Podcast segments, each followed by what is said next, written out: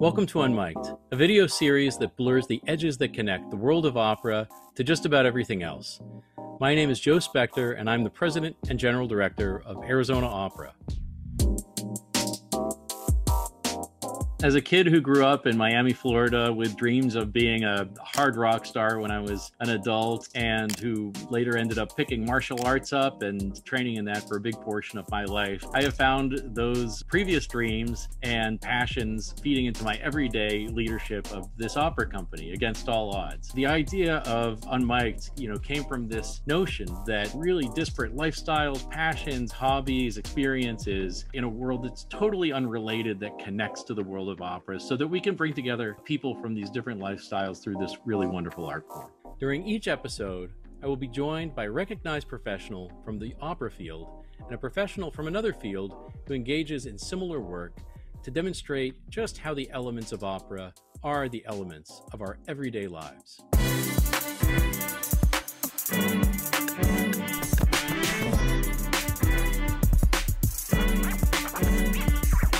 Hi, welcome to this episode of Arizona Opera's Unmiked, the show where we find the blurry edge between the worlds of opera and just about everything else.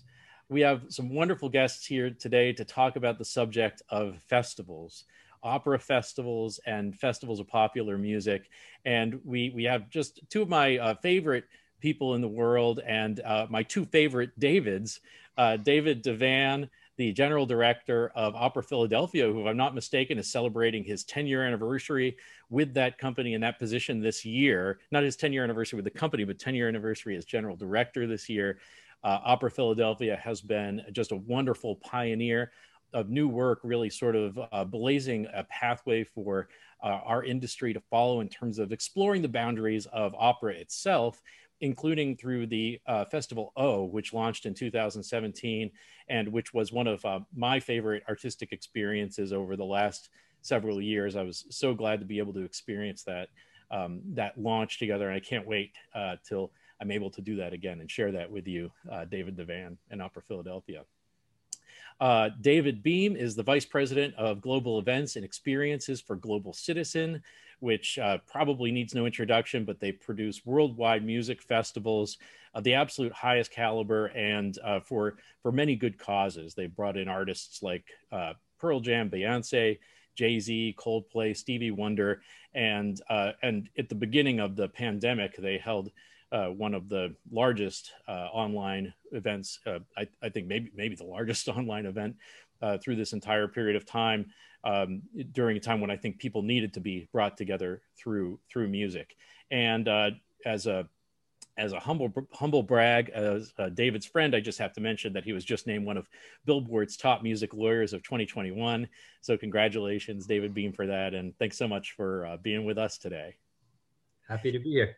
All right, all right, fellas. So I wanted, I really wanted to focus today's episode on on the art of the festival because I feel like even even though we're in this pandemic period of time where festivals have have taken on sort of a, a, a special uh, sp- sort of special place uh, and, a, an unusual definition, I, I do think that it's something that captures the imagination. I think there's something when you say a music festival, a festival of opera, it speaks to a kind of experience that's different than just going to a show just going to see an individual performer in a stadium. And and those things are special too, but there's something about there's something about the the word festival that, that captures the imagination. So I want to start with David Devan. You, you launched fe- uh, you, want, you launched uh, Festival O 017 um, four years ago. What, in your view, is is so special about a, the the festival itself, the format of a festival? What do you love about that medium? Yeah, I mean, and our festival is a little different than a lot of other opera festivals um, because it's um, super compressed. You left very tired, but uh, but elated at the first one, Joe. Um, uh, you know, it, it, ranges, but it's usually 12 days, and there can be be between seven and five operas um, that happen um, over anywhere between 32 and 45 performances, um, all in different venues. So it's a, a hyper binge watchy situation that we intentionally developed um, because uh, we we interrogated this through research and you know opera um, has, in terms of how it gets distributed and how people consume it, is out of step with how they consume every other form of entertainment and media. And so the idea was that we were going to basically follow follow the leader, um, just outside of opera. But what we learned along the way was um, we we didn't have a curatorial theme. Um, we picked interesting artists doing their most interesting work. And what that led to was some really contrasting experiences that were radically different.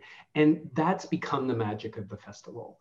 I mean, I think that's wherever you go in a music festival, that there's, there's, it's not a passive um, participation, it's more active um, and it's contrasting. The other thing is, is that we've noticed that audiences started talking to one another at different shows and comparing and contrasting, and people actually make friends at festivals. And when, I mean, David Beam probably knows this way better than me because I'm the newbie on the block. I hail um, David and, and your organization. We're just running to catch up.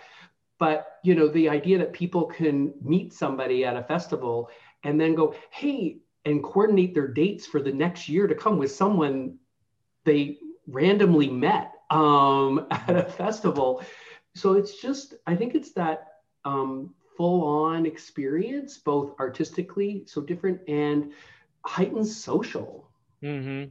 Yeah, and I and I think that second piece is one I I hadn't thought enough about before we got together today, but it's really true. There is a social aspect. There's this, ooh, what did you think about this? And and, and changing notes and having a glass of wine in between and then powering up for the next show, which is oh, it's a big deal for opera.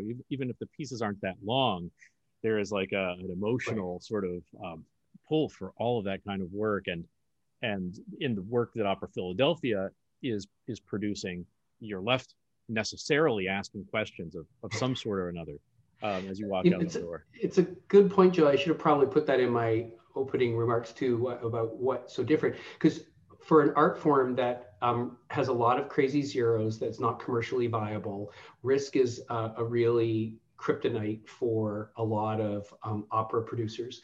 Um, and uh, the festival allows you to lean into risk. And you know what I mean? If you're going to see three or four shows and one of them you really love the intention of it, like the quality, but eh, didn't really do it for you. It's that's different than going on date night to one show mm-hmm. where you got to knock it out of the park mm-hmm. um, every time. Right. No, that's a great point. In terms of people's taste, I think quality you need to knock it out of the park every time, of course. Every yeah. Oh yeah. That's that's sort of that's the the threshold we have to cross with everything. Uh, David Beam. So so for you, you've been involved with music festivals a, a long time. Um, it's a powerful uh, medium. Uh, I think you and I have been to at least one or two music festivals together, and it's it, it's uh, there's something just intoxicating about it. What is it that what is it that that is uh, special to you about that form? And and maybe sort of riffing off david devan just a little bit in terms of not just the artistic aspect but that that social piece that's so important. Uh, yeah and exactly. I think that's what uh, is the most interesting to me is the social aspect of it. It's a community. It's a community of like-minded individuals who are coming together and sharing an experience. And uh, you know the, the, the experience is what i believe uh, drives people to want to come to a festival and be around people that are very diverse from them but still uh, you know there's a common thread of some kind uh, throughout all of uh, the different festivals and that that that draws people to it. Um, certainly you know for a global citizen uh, that is a very very big part of what we do. Um, you know we we we want to find uh, people who care about um, you know equity uh, around the world for everybody. Um, you know we, we, are a movement of uh, engaged citizens who are using their collective voice to end extreme poverty by 2030 our shows, our festivals, um, we uh, are mostly free tickets are you know largely all free tickets. And the only way into that show is by taking action on our platform signing up to become a global citizen and taking action collecting uh, points and then entering a lottery uh, or draw for a pair of tickets to our shows. So uh, you know all of those actions that uh, that that uh, you know are are um, audience takes is to address the systematic causes or the systemic cause of uh, extreme poverty. And so, um, you know, over the years, it's been fascinating to see globally how uh, passionate uh, most people are. And one of the, you know, one of the things that really draws me to our shows, which are really global variety shows, because we don't only have performances of the world's biggest artists, we also have world leaders on our stage. We have, you know, celebrities on our stage and uh, speaking and, you know, um, you know, there's commitments from CEOs and philanthropists and world leaders that happen side by side along with, uh, you know, amazing performances all over the world. And so we, um, we, what I've found over the years is that people come to expect an amazing performance. They they want to see Beyonce, and then they also expect to save the world at the same time, particularly this generation. And uh, and I love it because I think that's really what uh, um, what we should all be striving for. It's not just to go out and have a good time, but to be purposeful um, and to engage people on matters that uh, affect every every one of us. Yeah. Yes, see Beyonce save the world. That's a that's pretty that's pretty potent and mm-hmm. and both global citizen and opera philadelphia in a different way are oriented towards global impact i mean in in the case of opera philadelphia you're always thinking about how your work can can not just um, expand the brand of opera philadelphia but expand the the brand of opera and and put work out there that is going to be meaningful at, at as many companies as possible um, sticking with with david beam for just a second though before before we follow up on that the the the revenue models for for Global Citizen and Opera Philadelphia are are are not the same. I mean, the there's there's these um, significant philanthropic support that's necessary for the arts, regardless of the um, regardless of the mission. But you know, in the case of, case of Global Citizen, you know, it's just sort of these staggering dollars of uh, billions of dollars of of impact driving towards these um, equity oriented causes and so forth and um, and, a lot of it is corporate support. Whereas in the world of opera, you know, it tends to be more oriented towards individuals, foundations to to an extent. But the the social cohesion of the people that come, I want to like z- just zero in on this for a second, because I have a feeling that when you're at a global citizen event, there, there is something palpable about that mission driven aspect that delineates it from just another music festival. Can can you talk about that just a little bit more about about the the sort of internal cohesion of people that attend your events? Yeah, I you know it's uh like over the years we've had um close to 50 billion dollars announced on our stage and i'm super proud of that that's uh, you know con- commitments from world leaders philanthropists corporate ceos that's uh, set to affect the lives of 880 million people um, you know that's the reason why we uh, do these shows and it wouldn't have been possible without the global citizens who have taken over 28 million actions on our platform in order to uh, get world leaders and, and everyone on our stage to make those commitments. Um, our you know business model is a little different. We don't charge to come to our shows so we are supported uh, by by corporations, but by also philanthropy, uh, philanthropy and um, other resources like that. So you know, it, it comes from a variety of different. Uh, comes in from a variety of different ways. Our audience is uh, is is fascinating. Over the years, I've seen the focus shift from just the performers, and you know, when we had commitments. Um, they were there were pe- people uh, paying attention, but over the years, I've seen it change from the rock stars that are the bands, the rock stars that are making commitments, and uh, it's it's amazing to see activists on stage, world leaders on stage who are taking a stand for the uh, world's poor, and you know having somebody uh, like um, Nobel Prize winner uh, Malala Yousafzai on stage get as much, uh, you know, get more cheers than, you know, one of the world's, you know, biggest artists is is exciting as hell to see and mm-hmm. uh, to be a part of and to be in the audience because everyone is uh, is is very well aware of uh, of what uh, challenges face this uh, this world and especially now that you know being in a global pandemic uh, this is uh, you know we're, we're all in this together. You know we're, we're you know there's uh, there's nothing to pull everyone together and to show that we, you know a virus anywhere is a virus everywhere. It's the same thing you know on all matters related to poverty. And i think that our audience knows that and uh, you know wants to see that change in our lifetime. Mm. no it's it's powerful. It's a it's a powerful binding force. Uh, the, the you know the industry of opera has you know been going through this period of of self inspection and revelation and trying to figure out how we can be uh, better stewards of the communities that we serve, more representative, more equitable. Uh, Opera Philadelphia again has been uh, wonderfully engaged in that work.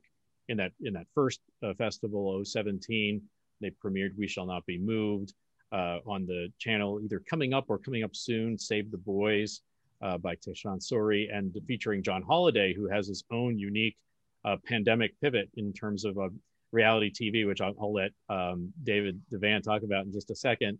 Uh, you know, e- even though the the dynamic's somewhat different in terms of who are the audiences, what's the reach, the exact number of commas, the thing that's the same in your story, David and uh, David Beam and, and, David Devan's, is that it is that uh, focus on mission uh, and, on on being more expansive in service that helps to drive higher levels of support and engaging unexpected players. So, so let me throw that into David Devan's court, um, uh, talking about mission, talking about brand, talking about impact um, in, in the way that you have rethought that, and, and maybe specifically on the topic of equity. Yeah, I'm happy to. Um, and uh, David uh, Beam, just you know, hats off, um, amazing, um, inspiring. Um, and, and, you know, I, I, said it earlier. I was running to keep up to festivals, but we're running to keep up um, to um, the mission of uh, Global Citizen because, um, you know, uh, in my view, and I'm not speaking on behalf of the industry, but I think um, classical arts organizations over the last 50 years have perfected exclusion in everything that they do. It's the subscription model, exclusivity, the patron model, um, the work that goes on stage, um, has been centered around a white gaze of well of resources. Um, and uh, what we started doing a number of years ago, um, leading up to the festival, um, was to sort of try and untangle that um, and invite people and voices and stories um, into into the equation. Um, opera at the heart of it is a virtuosic act of making music. And so we wanted to um, uh, embrace that and give creators of different cultures and backgrounds um, absolute free license to explore that and um, have their stories and their voices told. And We Shall Not Be Moved um, was uh, one of them that's ended up going around the world um, about um, an incident in Philadelphia um, where um, uh, there were some 32 years ago, there were some squatters uh, in a part of the city that were a Black Power movement uh, called MOVE. And um, they became, got into loggerheads with the police. And uh, the city dropped two one ton bombs on them. And the fire department watched things burn.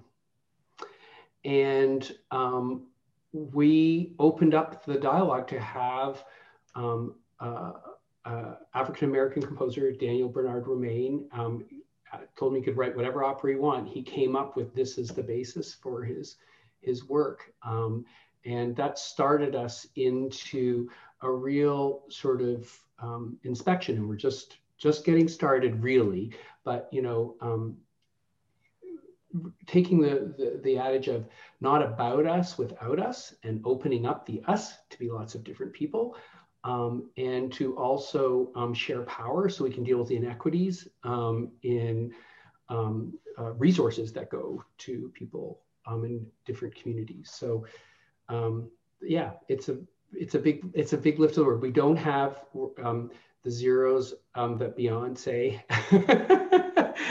has, but we have we have in our own little our own little way, you know, lifted up our community and and had hard conversations.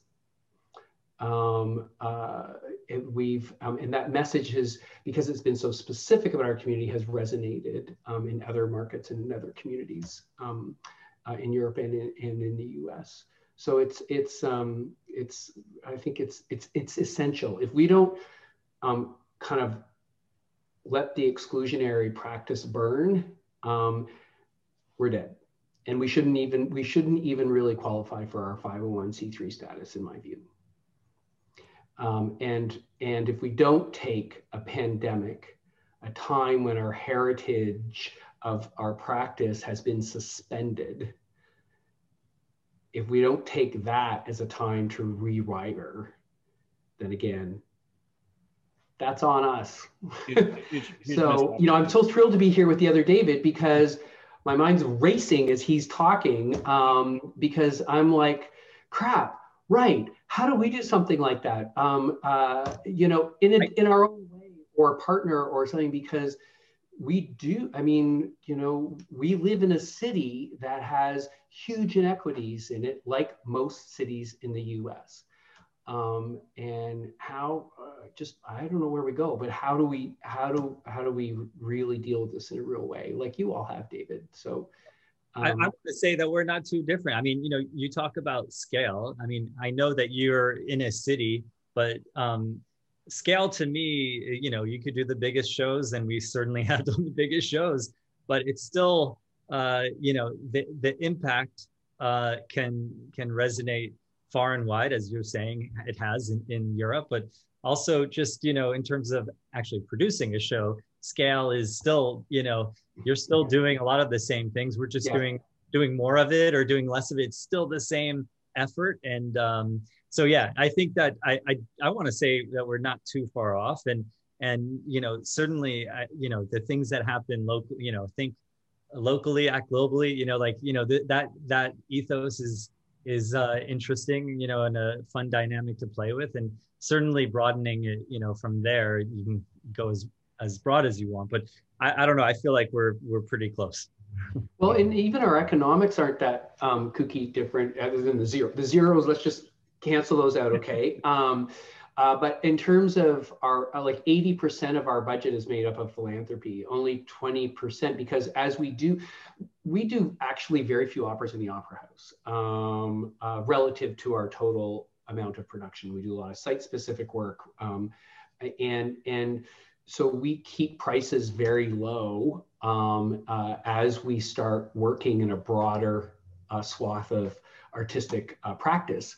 Um, and so um, uh, the, the philanthropy model is um, necessary for us. But what you've all done, which is amazing, which I'm going to now think about more deeply, um, is um, the idea of getting people involved in in actually in action. I think is wildly powerful.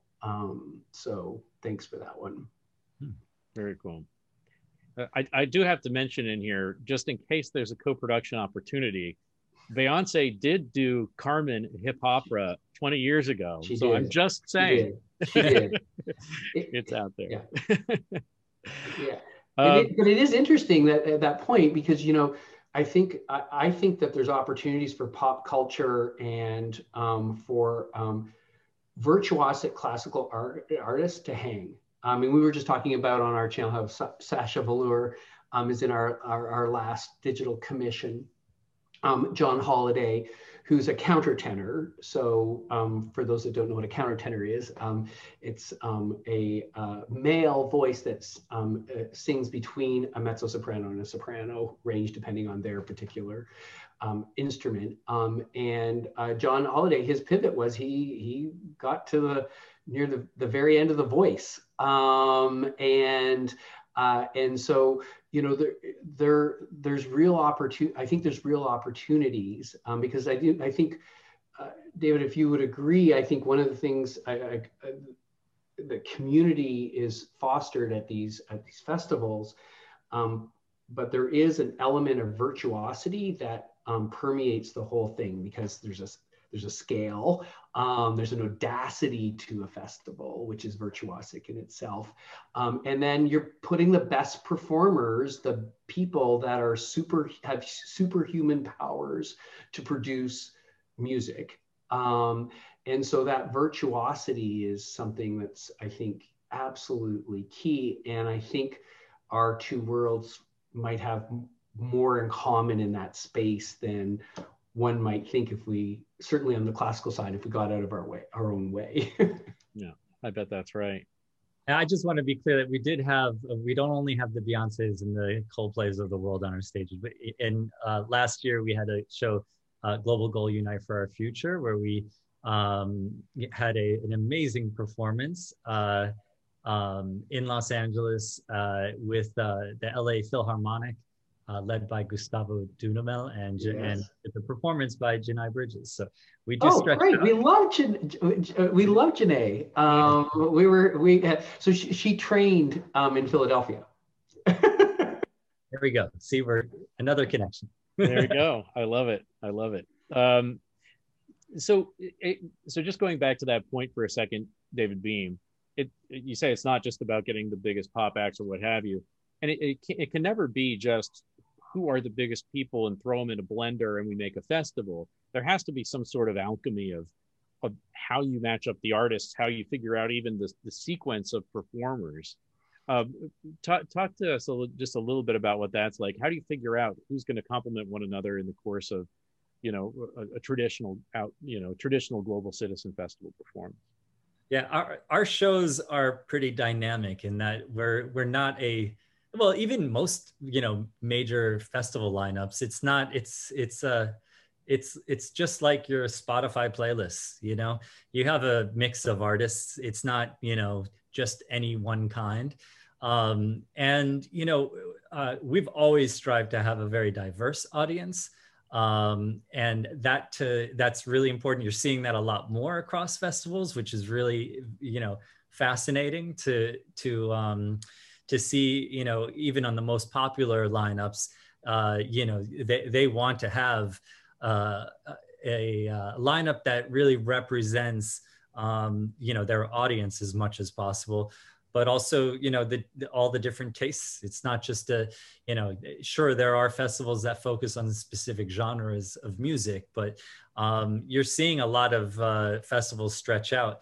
We we have the added benefit of being a global organization. So um, you know, we we can stretch out even further and uh, have artists like Yemi Alade and you know Nigerian artists or South African artists or um, South Korean uh, uh, uh, um, artists and all on one stage with uh, you know the inter- these international performances. So you know for us we cast a wide net because our funnel uh, is at the top. We want to get as many people into that funnel as possible because we want them to become passionate. We want them to use their share of voice, their uh, you know the the voice that they share on social and talk to their friends about what you know what causes you know what moves them the most to be ending extreme poverty. So how do you do that? Uh, you know you you get the audience who's you, you know there's one target through many different lenses, and so you may like uh, rock you know you may only like rock artists you may only like you know pop artists or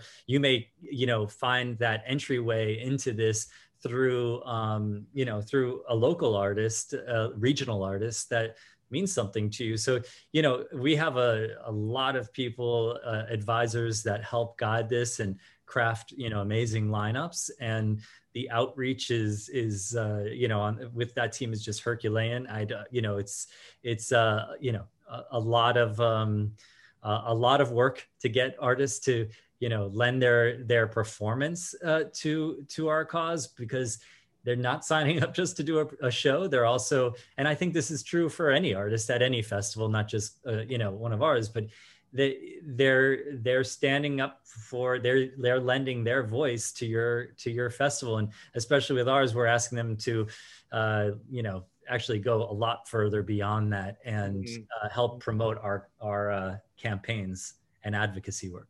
Right. So so for you i mean it's it's very multidimensional.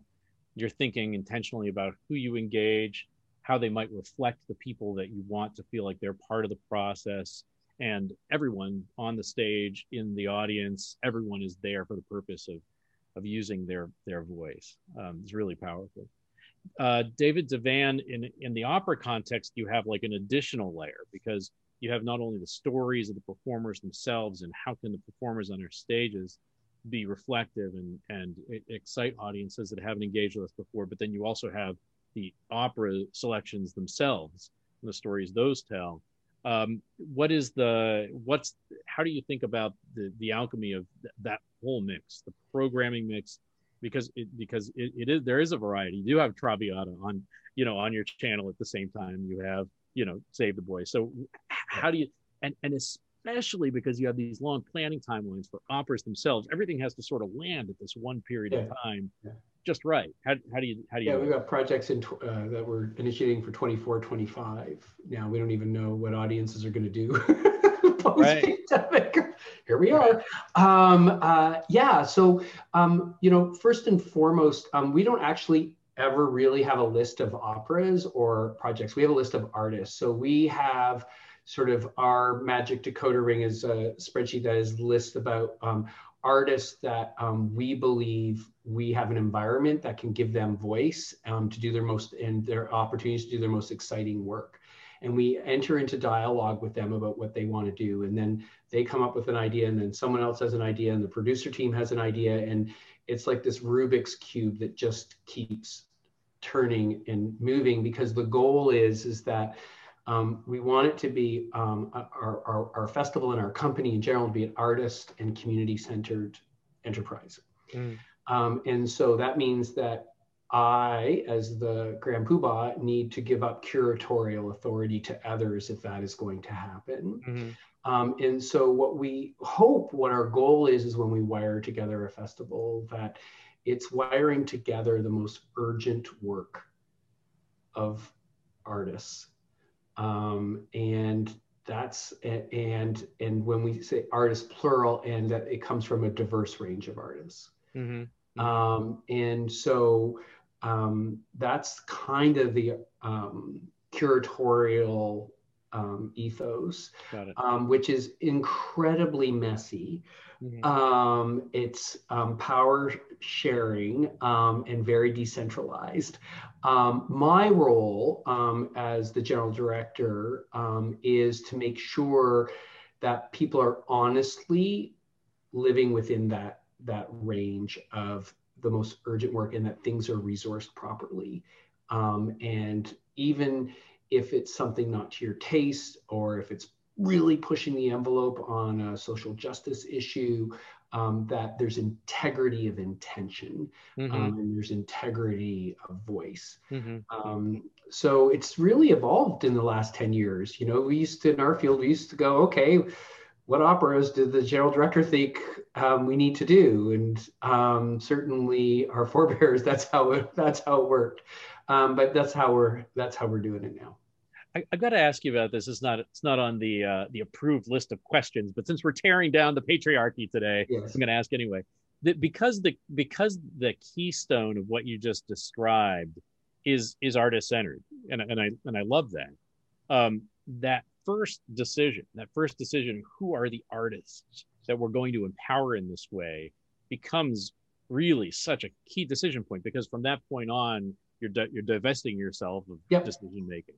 So, and that's not something that fits on a spreadsheet. You know, what is the what what is the process by which you by which you just decide this is the person whose voice we need to we need to lend strength to lend lend voice to lend amplification to yeah so we um two um so there's a couple answers to that so i'll try to be um brief um so first of all we look at in opera and outside opera um, and in both cases, we're looking at um, who is um, doing urgent work, who has something to say today that's going to have, and they're going to have more to say tomorrow. Because, do you know what I mean? If we want to give them, you know, a project like a, you know, for us, a main stage commission, everything in, um, you know, was $2.2 million um, is the project scope. So, you know, if we're going to do that, let's make sure they have voice there, but it's part of a, a, a longer effort. Um, we also want to make sure that we're dealing, um, we're look for people in um, different stages of career. Who are the who are the most exciting emerging artists? Who are the um, mid-career? Um, who are the people that are um, at a latter part of a career? Mm-hmm. we've done some of our most exciting work with some artists like Stephanie Blythe, who's enjoyed like you know, one of the greatest mezzo careers. Um, um, and she's discovered cabaret and um, being a drag king, um, uh, which she has now created a whole show from. That was born at our festival. Um, uh, thanks to Martha Graham Cracker, um, who's a, local drag queen. Um, so, um, so we're looking at different careers we're looking at outside of opera and adjacent to opera, who's doing virtuosic work, who um, that is interesting, video artists. Um, we really spend a lot of time looking outside the form and that why you need a wide team that has very eclectic taste that is in their free time not hanging out in opera they're mm-hmm. hanging out elsewhere mm-hmm. um, uh, and, and so um, and then i guess finally, we're lately, or through the pandemic with our channel, we've really um, are looking for, we, we've always had creative artists, but with performing artists, we are looking and thinking about performing artists as creators and mm-hmm. which performing artists um, are creating um, work that and have an interest in creating work that's bigger than their singular talent mm-hmm. and how and how can they um, inform the ecology of a project mm-hmm. um, in a passive way because opera singers of course you know they're trained to here are the notes train it till you memorize you know go and go go and just do what's on the page it's like mm-hmm. 100% performative right? right? and i think we're eh, we're uh, looking past that mm-hmm. Wonderful. I, w- I want to shift gears. Uh, I, I want to shift gears really hard right now because, you know, listening to listening to you, David Devan, and you know this these long planning timelines, empowering artists. This is real. This is this is the your your daily your daily work.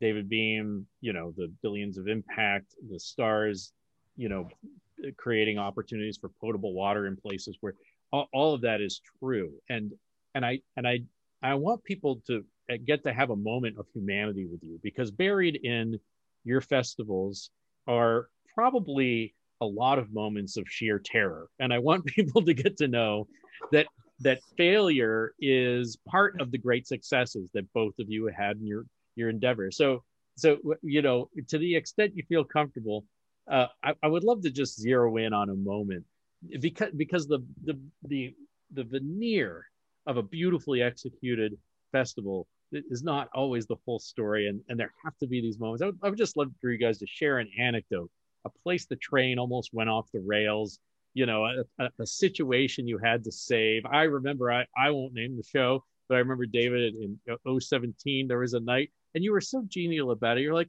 i need to go visit with the creatives for this team. We need to talk to them. We need to make sure we and and and what was what was very evident to me in your in your graceful way of saying this was that there was an existential moment that needed that needed to be addressed. Uh, and i and i i never want people to think that the work that that all of us do is perfect. It's it's it, there are always moments of sheer terror Let, us let's, let's start with you david devan just anything you feel comfortable sharing bring people under the oh god i have so many i have so many um I mean, you know, everything from, you know, the first festival, we had this um, site specific work at the Philadelphia Museum of Art, and the museum wasn't letting people in um, through the front door of the museum. Um, uh, you know, and we walked like, around the other side. It worked out. yeah, it worked out. Um, you know, um, we've had times where, because um, our work expands over the city and some projects are closer to one another. So you can sometimes have sort of a, a set in of people feeling isolated and not part of the, uh, of the community. And you have to do some kind of special massaging um, to uh, make sure that happens. Um, Glass Handel, we, you know, crazy piece with Anthony, um, uh, you know, Philip Glass uh, Handel. Um, we did it with Visionaire um, in New York. So all the audience was moved throughout the entire performance with a period orchestra, a contemporary orchestra, dance artists, 10, 10 filmmakers on video projections. People were slicing all, of it all at the Barnes Foundation. And the preview night, the final rehearsal, 15 minutes before we start, power goes out. Yes. Um, and is um, not restored. Um, and uh, like we're like on the phone to like the mayor. right. um, and what do you do in a multimedia show? No power um, in the middle of something. So there's just and you've got two other things opening that night. Right. And who goes where? Who goes what? Um, so yeah, but you know, it's it's live performance. That's yeah. the joy of it. The imperfection of it is something you just need to lean into. I think. So that's the um, key: is just embrace the imperfection, embrace the the live theater.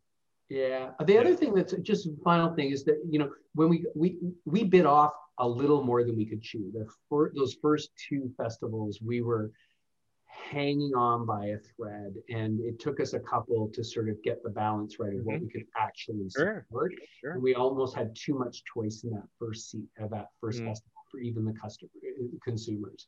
But it was our first one. We are going to go big or go home, so uh, that's fine. But um, also, just you know, um, if you have a great festival, it doesn't mean you can chase every good idea, and mm that's that's actually been, I think, where that's the thing that's tested us the most.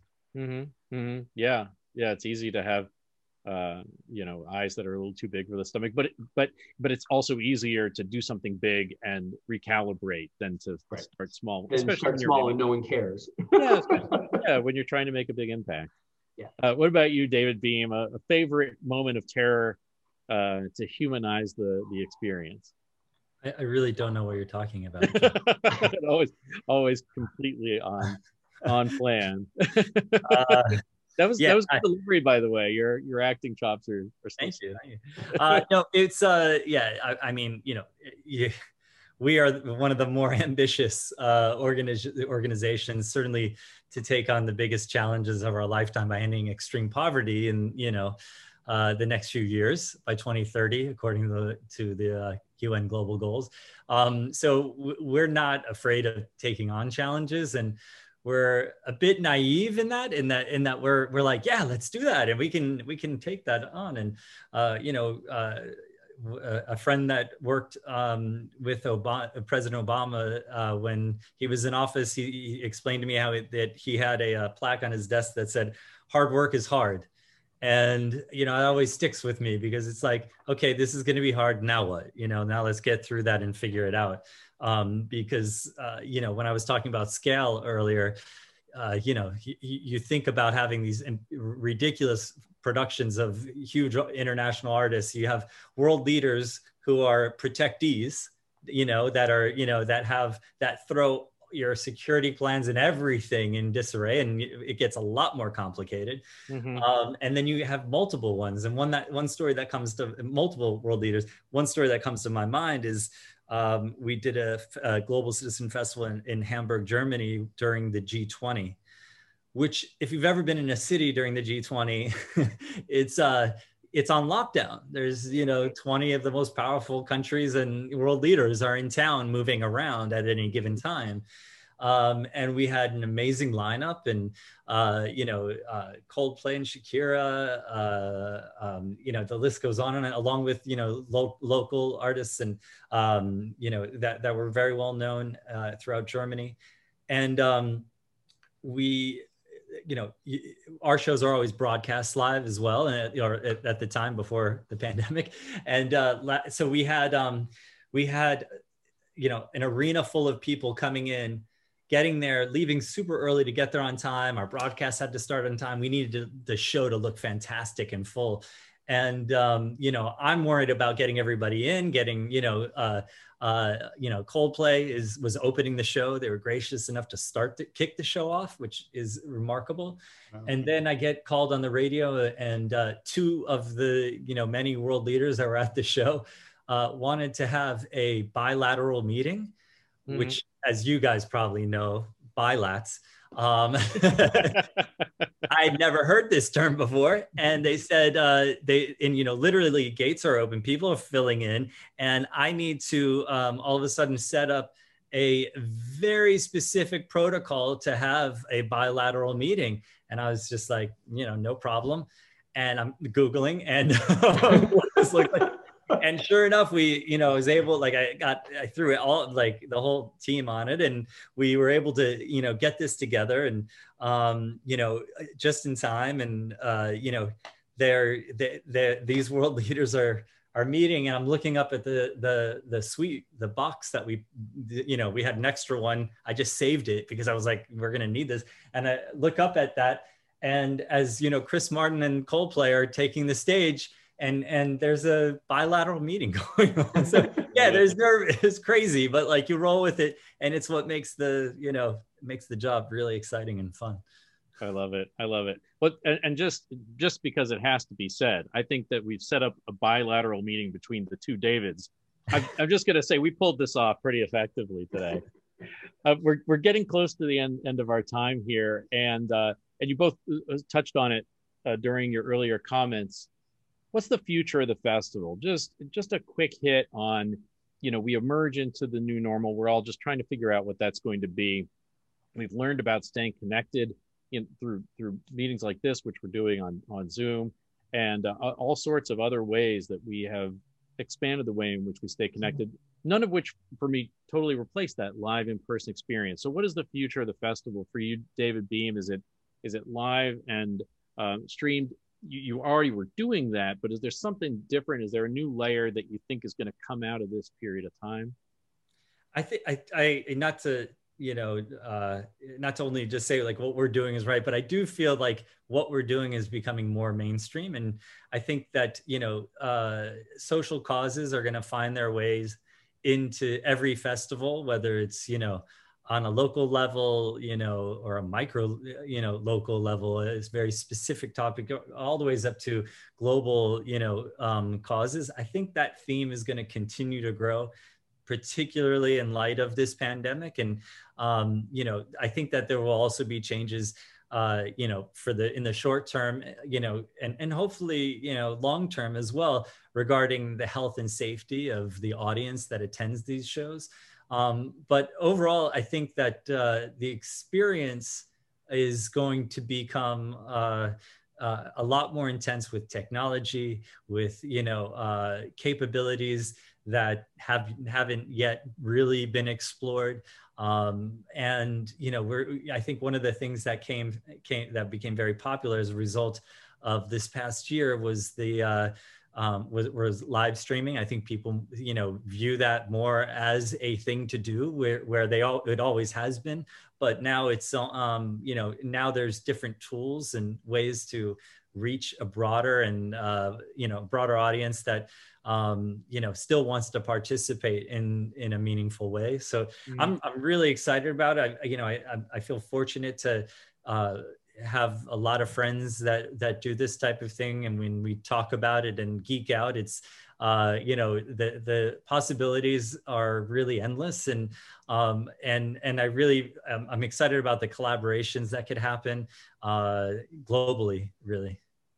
Yeah I love it. There are structures in in the opera industry that sometimes make sharing of what we do through technology a little bit more challenging but I have a feeling I know what, what David Devan's going to say here. What about you? The future of the festival, live performance, digital. Are, are you on the same page as David Beam that there's going to be just this continually more enhanced virtual aspect? Yeah. I think I think um, I think the need for community and and being sitting with people that you don't know in a performance that you can feel a part of without talking about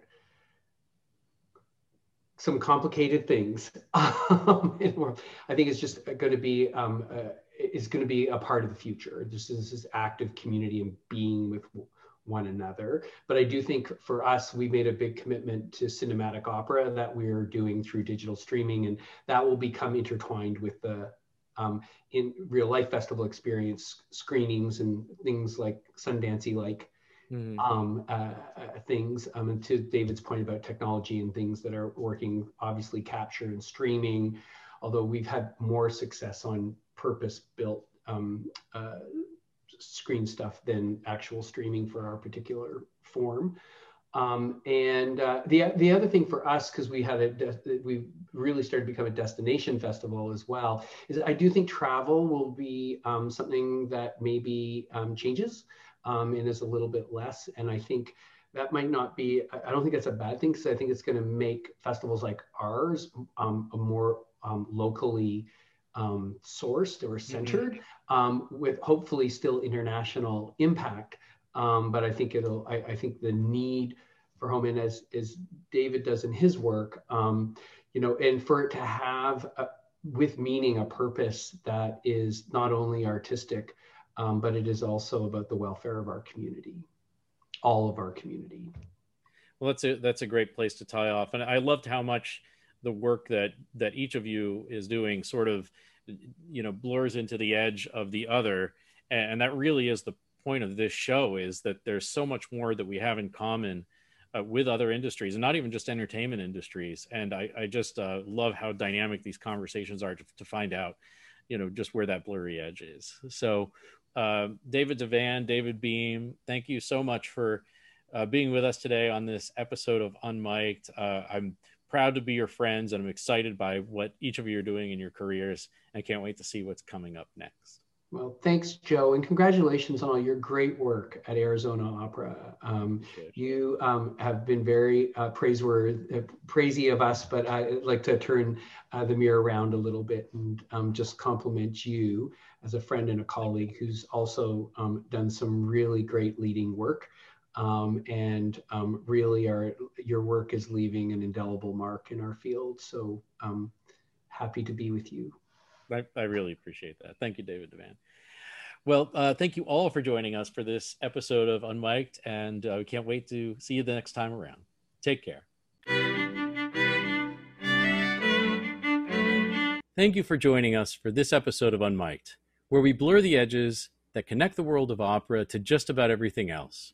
A new episode will be released each month, so be sure to check our website, azopera.org, join our email list, and follow us on Facebook, Instagram, and Twitter.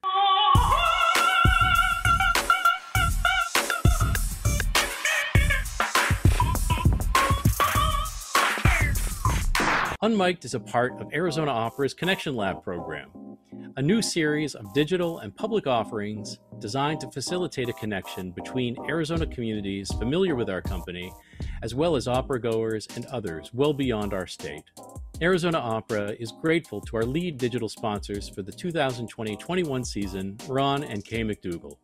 Arizona Opera's next gen programs are made possible through the support of Karen Fruin, Roma Witkoff, Jeanette J. Siegel, the Valentine Family Foundation, APS, and Jody Pelusi. To learn more about the programs that are part of Arizona Opera Next Gen, please visit us online at azopera.org.